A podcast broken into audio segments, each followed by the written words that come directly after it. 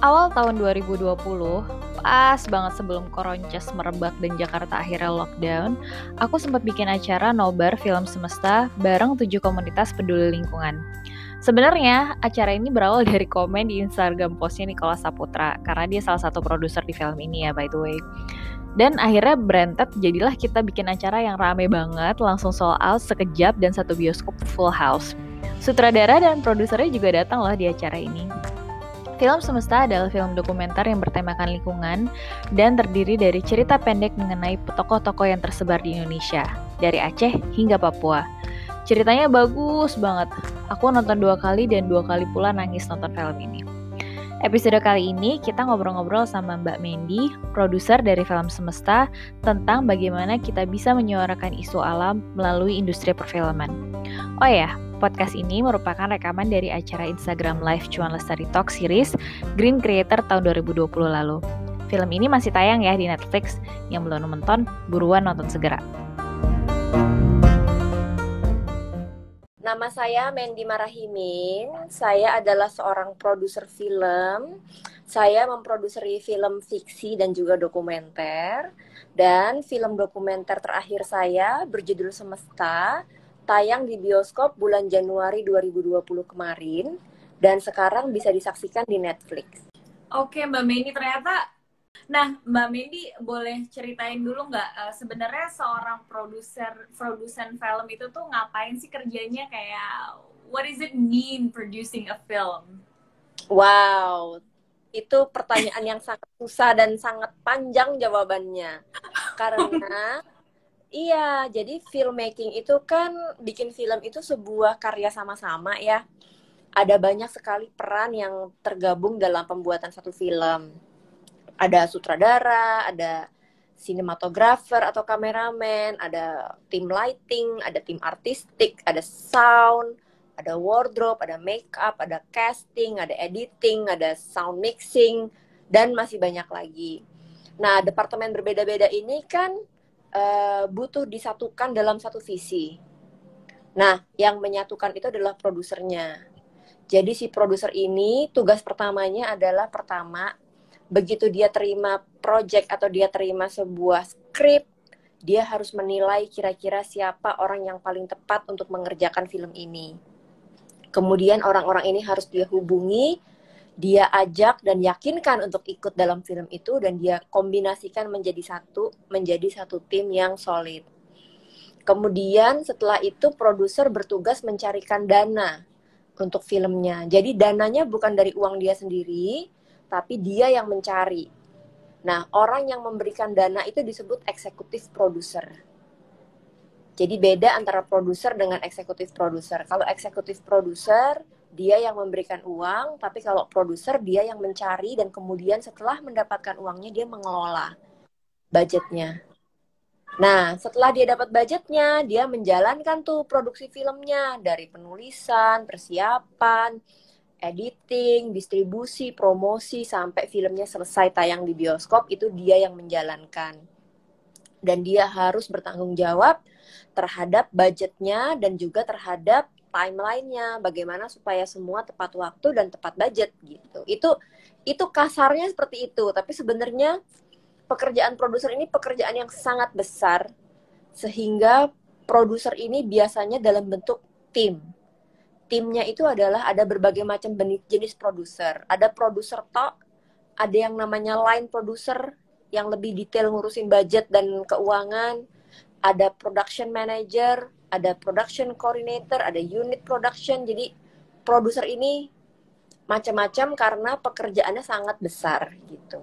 Pekerjaan produser itu tuh banyak banget ya Mbak. Dari situ aja tadi cerita dari Mbak Mini itu udah udah ke, mulai kebayang nih uh, rempongnya untuk menjadi seorang produser. Nah, mungkin bisa diceritain nggak Mbak uh, awal mula Mbak Mendy terjun ke profesi dan pekerjaan produser produser film ini tuh gimana awalnya?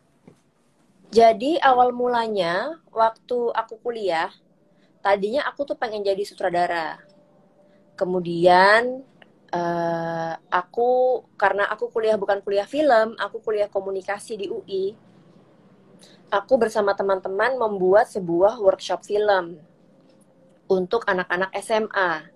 tadinya niatan aku aku bikin workshop ah kan aku sekalian belajar ya gitu walaupun ini buat anak SMA tapi kan berarti aku sekalian belajar nah ketika menjalankan workshop untuk anak SMA itu aku menemukan kalau ternyata aku lebih enjoy jadi produser daripada jadi sutradara nah di saat yang sama aku bertemu dengan Mbak Mira Lesmana dia menjadi salah satu pengajar di workshop itu kemudian uh, Mbak Mira datang ke aku dan dia bilang, aku lagi cari orang untuk bantu aku di kantor, kamu mau apa enggak? Tentunya aku langsung mau dong.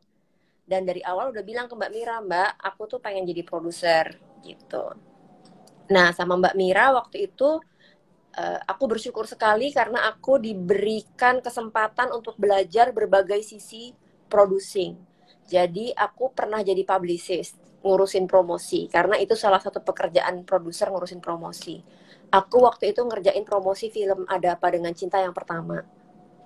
Kemudian aku masuk ke bidang produksi. Bidang produksi aku masuk jadi uh, production coordinator dulu. Waktu itu untuk film Gi. Kalau ada yang tahu film Gi tentang demonstran bernama Suhoki, itu aku production coordinator di situ. Kemudian naik menjadi line producer yang skupnya lebih luas lagi di film tiga hari untuk selamanya Nah, setelah aku menjadi line producer, aku merasa oke, okay, kayaknya aku siap menjadi produser. Di situlah kemudian aku keluar dari Miles Films, uh, aku kerja di beberapa rumah produksi lain sebelum akhirnya aku mengestablish PH ku sendiri yang namanya Tanahir Films dan menjadi produser di situ gitu. Perjalanannya panjang, tapi aku sangat senang dengan perjalananku karena aku merasa diberi kesempatan mencicipi berbagai macam uh, mencicipi producing dari berbagai macam angle gitu.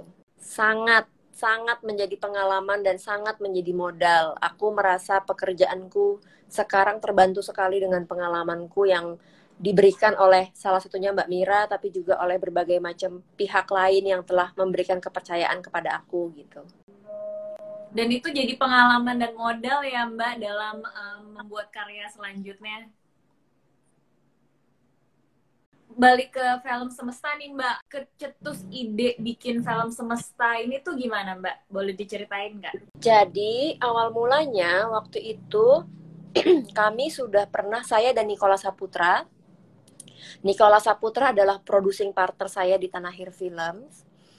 Uh, kami membuat beberapa dokumenter pendek tentang lingkungan Nah, karena kami membuat dokumenter pendek tentang lingkungan, kami mau nggak mau jadi mempelajari kan masalah-masalah dan isu-isu di seputar isu lingkungan ini gitu. Karena itu kami kemudian tertarik melihat bahwa isu lingkungan ini adalah suatu isu yang belum banyak orang memahami. Yang concern tuh biasanya di lingkungan itu-itu aja, tapi belum meluas gitu. Nah, kami concern gimana caranya supaya ini meluas.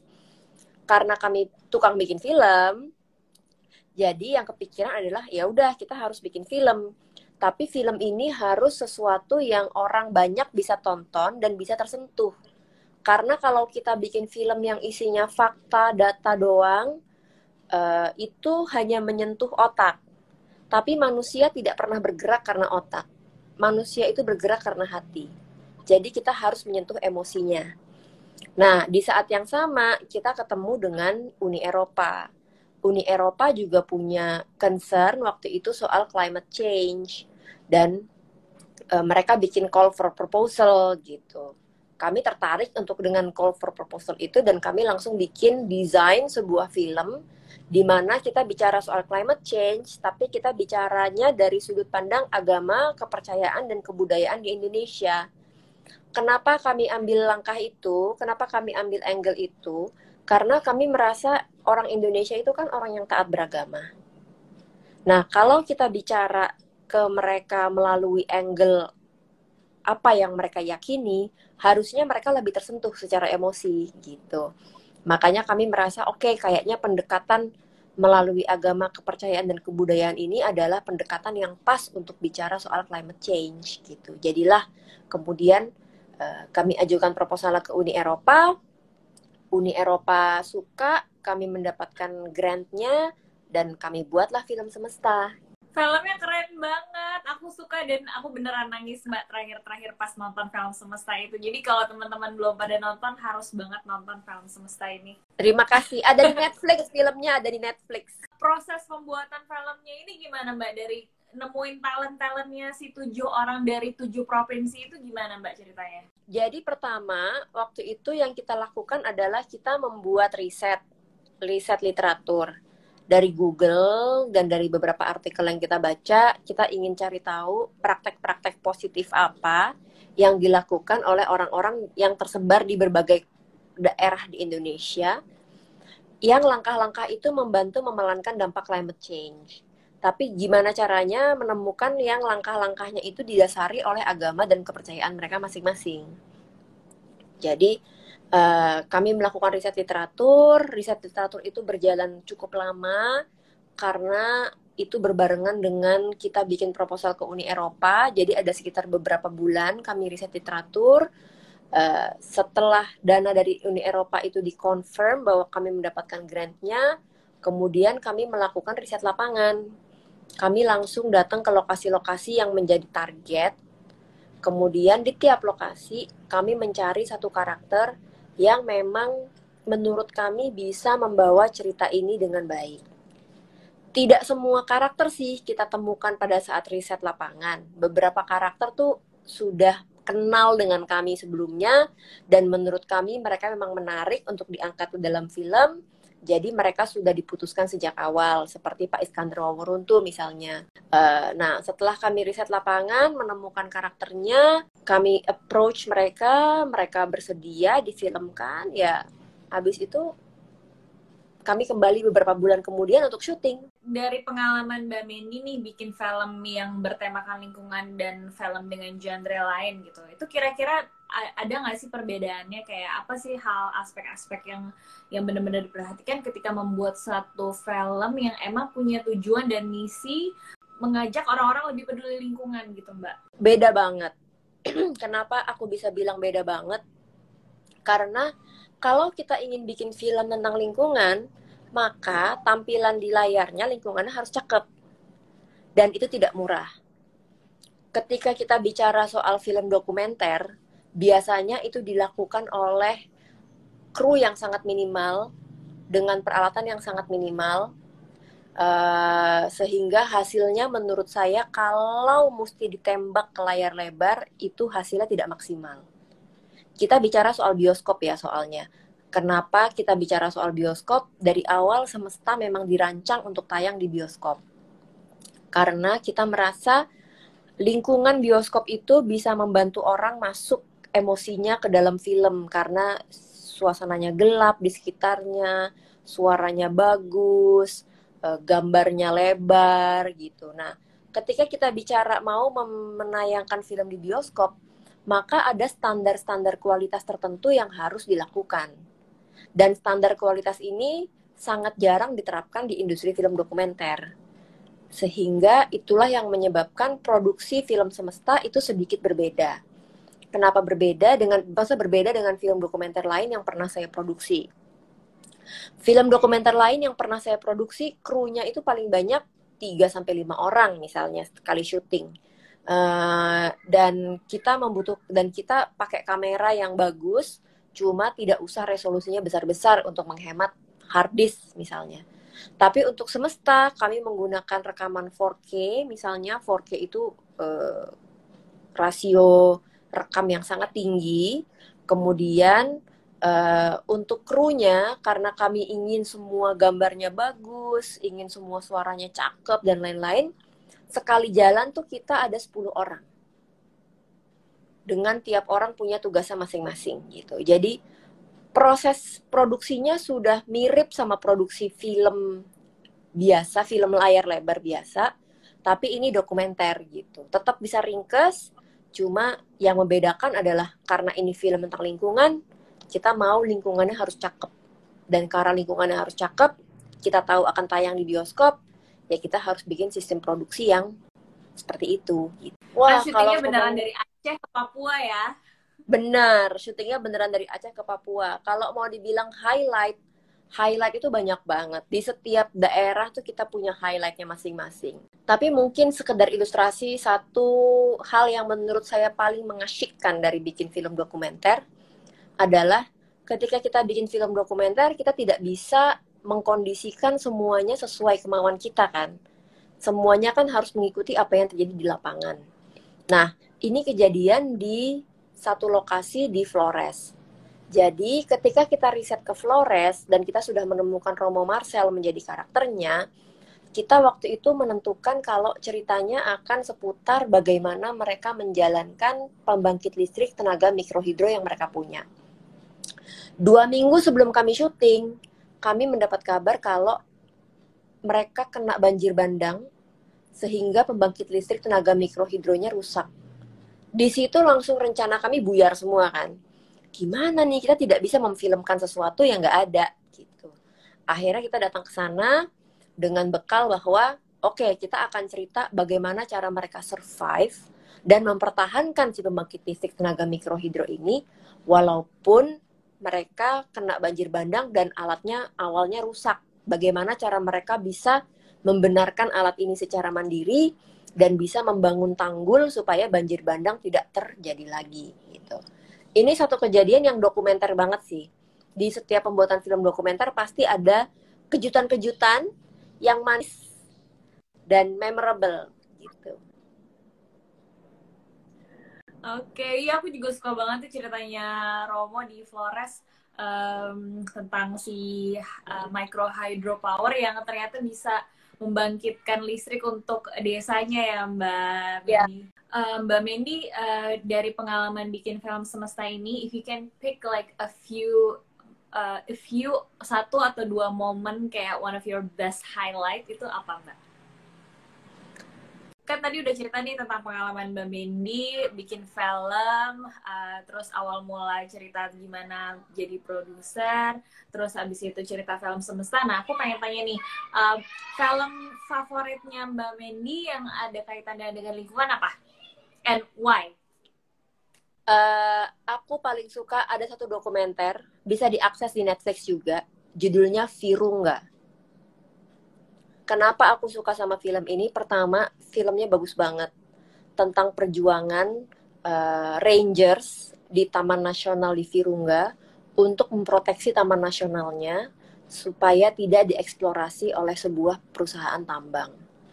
Karena di Taman Nasional itu juga uh, mereka memiliki uh, aku lupa itu gorila atau apa gitu ya, tapi uh, semacam gorila, pokoknya monyet besar yang terancam punah. Nah, jadi film itu bercerita tentang bagaimana ranger-ranger ini berkampanye dan mempertahankan taman nasional mereka. Nah, yang paling keren dari film ini adalah bagaimana kemudian si pembuat film bisa bekerja sama dengan bisa beraliansi dengan organisasi-organisasi di sekitar mereka untuk bersama-sama mengkampanyekan supaya perusahaan tambang itu tidak jadi mengeksplorasi si taman nasional dan mereka berhasil.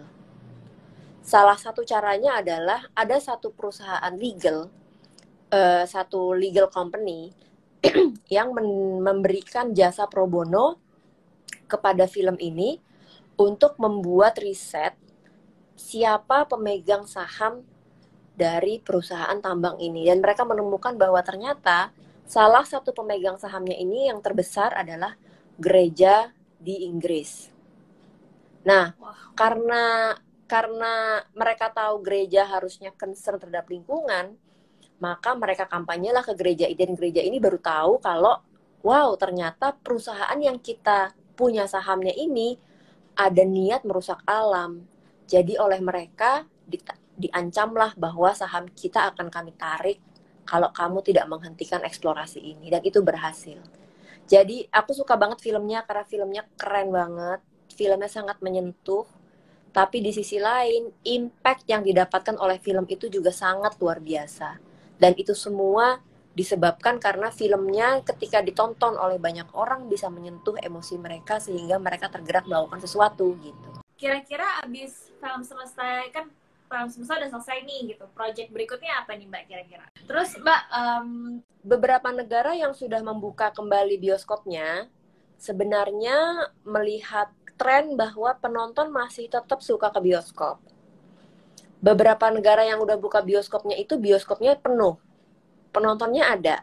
Jadi saya rasa pengalaman menonton film di bioskop itu belum bisa digantikan dengan pengalaman nonton sendiri di rumah karena kalau nonton di bioskop pertama layarnya gede, suaranya bagus, di sekitar kita gelap jadi kita fokus.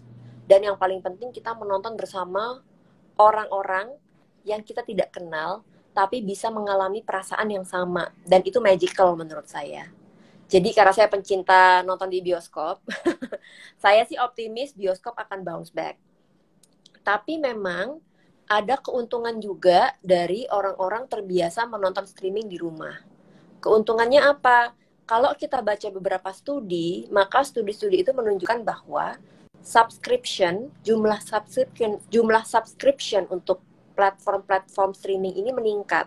Dan meningkatnya lumayan besar, kalau nggak salah 14-16 persen. Dan ini bagus, artinya orang-orang Indonesia yang selama ini kalau nonton di internet maunya gratisan, sekarang mau bayar. Dan ketika mereka mau membayar untuk sebuah film di internet, that's a good sign. Itu bagus. Mengurangi pembajakan artinya kan.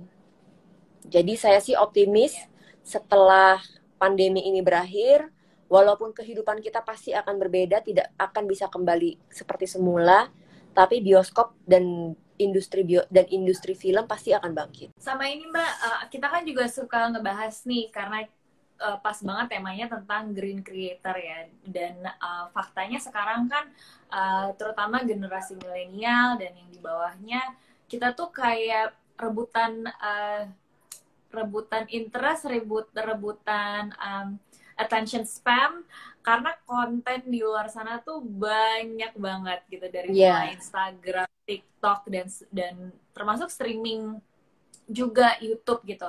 Nah, uh, ini kan semua konten ya Mbak, termasuk film yang dibuat Mbak Meni itu kan juga bagian dari konten yang dikonsumsi sama teman-teman ini semua gitu. Nah, menurut Mbak Mendi uh, sebagai pelaku industri film, uh, apa sih kiat-kiatnya untuk bisa tetap uh, grabbing attention teman-teman ini gitu, di mana sekarang untuk konten udah banyak banget di luar sana.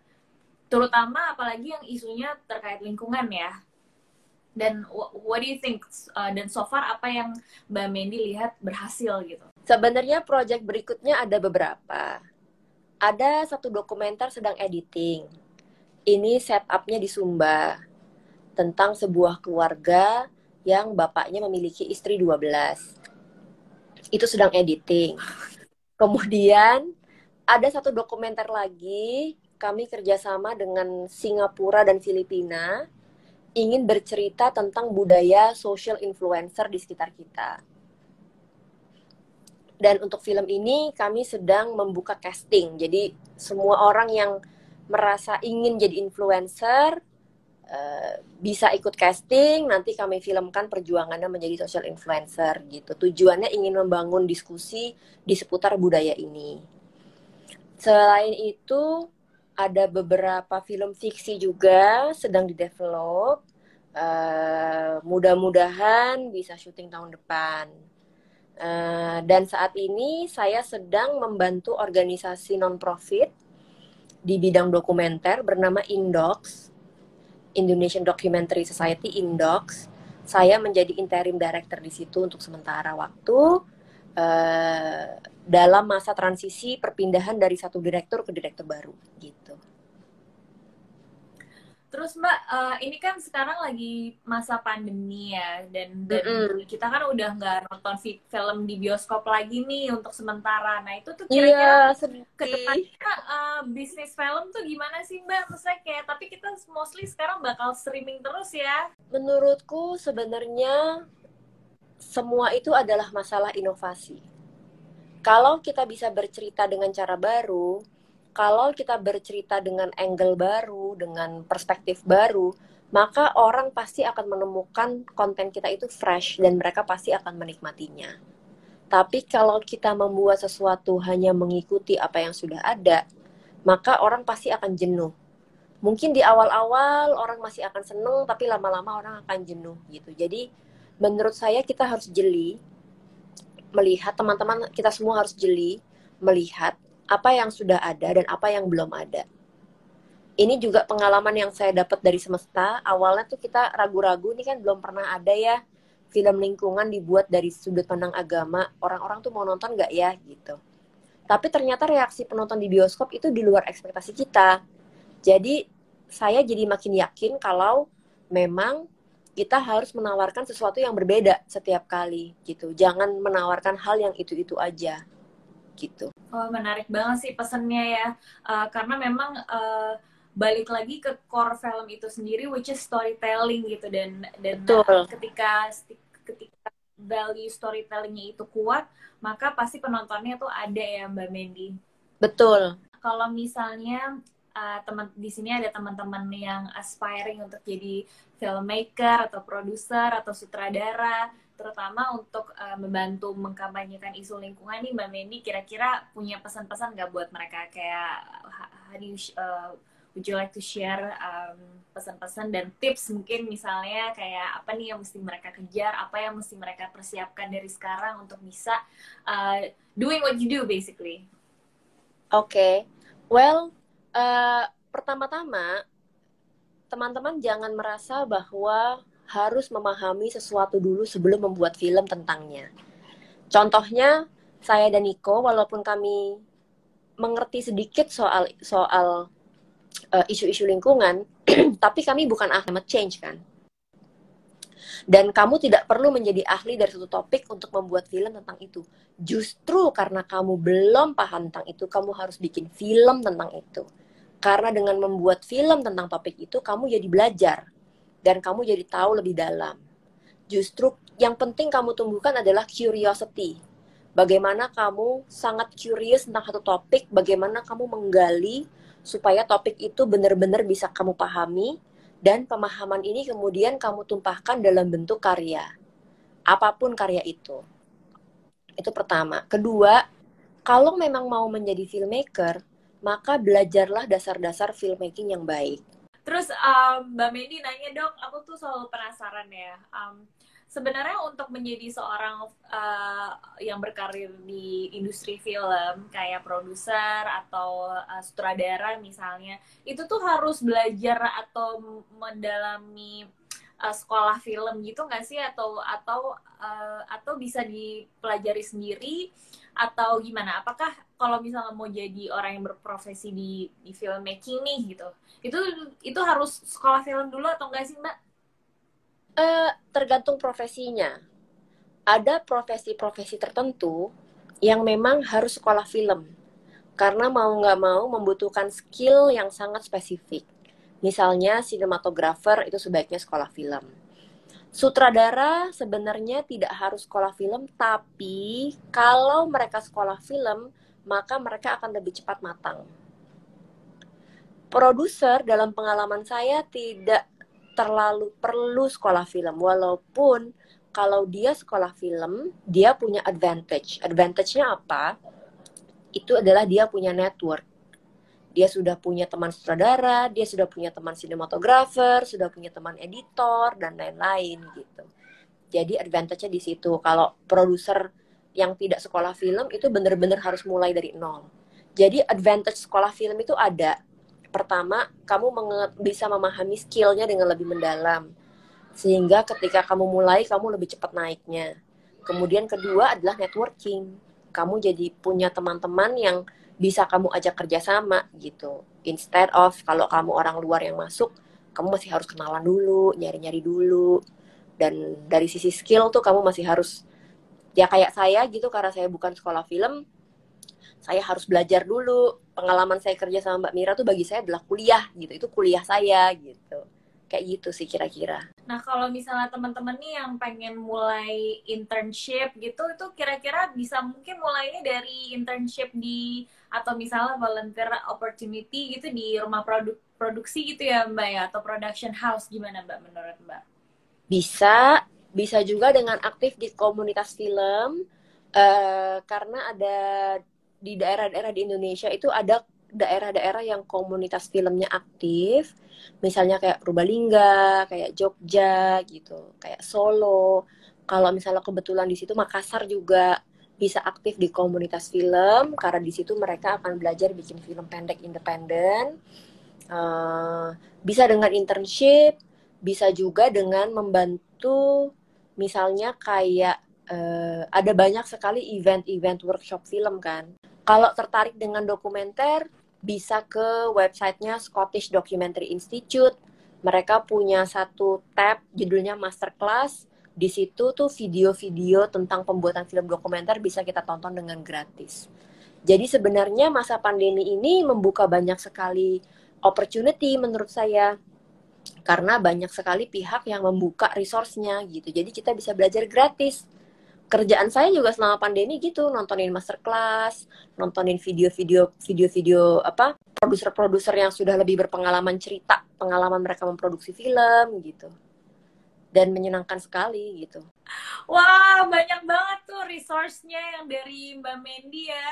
Uh, semoga teman-teman ini informasinya bisa bermanfaat karena uh, salah satu tujuan kita bikin um, apa talk show tentang green creators ini sih sebenarnya harapannya supaya makin banyak teman-teman yang terinspirasi untuk membuat konten yang juga sekaligus menyuarakan isu lingkungan sih mbak sebenarnya dan dan mudah-mudahan juga dengan semakin banyaknya konten itu uh, makin banyak orang juga yang terinspirasi untuk lebih peduli terhadap lingkungan. Mungkin pesan-pesan terakhir Mbak Meni buat teman-teman yang uh, nonton um, apa uh, cerita tentang for uh, concluding uh, remarks tentang cerita uh, pengalaman jadi produsen ini uh, last words mbak Oke, okay, saya sebenarnya cuma ingin mengencourage semua orang untuk membuat ceritanya sendiri, untuk memfilmkan ceritanya sendiri. Kenapa? Karena setiap film adalah setiap perspektif yang berbeda. Setiap orang punya perspektifnya sendiri. Jadi semakin banyak perspektif yang berbeda, jadi semakin banyak perspektif yang muncul, semakin beragamlah kita dan semakin makmurlah Indonesia. Itu menurut saya.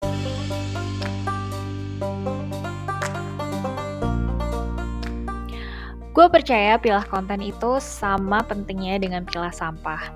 Karena dari sekian juta konten yang ada di luar sana dan kita konsumsi tiap hari, sebisa mungkin kita konsumsi konten termasuk film yang isinya kalau bisa konten lestari dan faedah kan. Karena kalau kita nggak tahu, kita nggak peduli, dan kalau kita nggak peduli, kita nggak akan berubah. Setuju? Simak terus episode berikutnya di hari Jumat depan ya.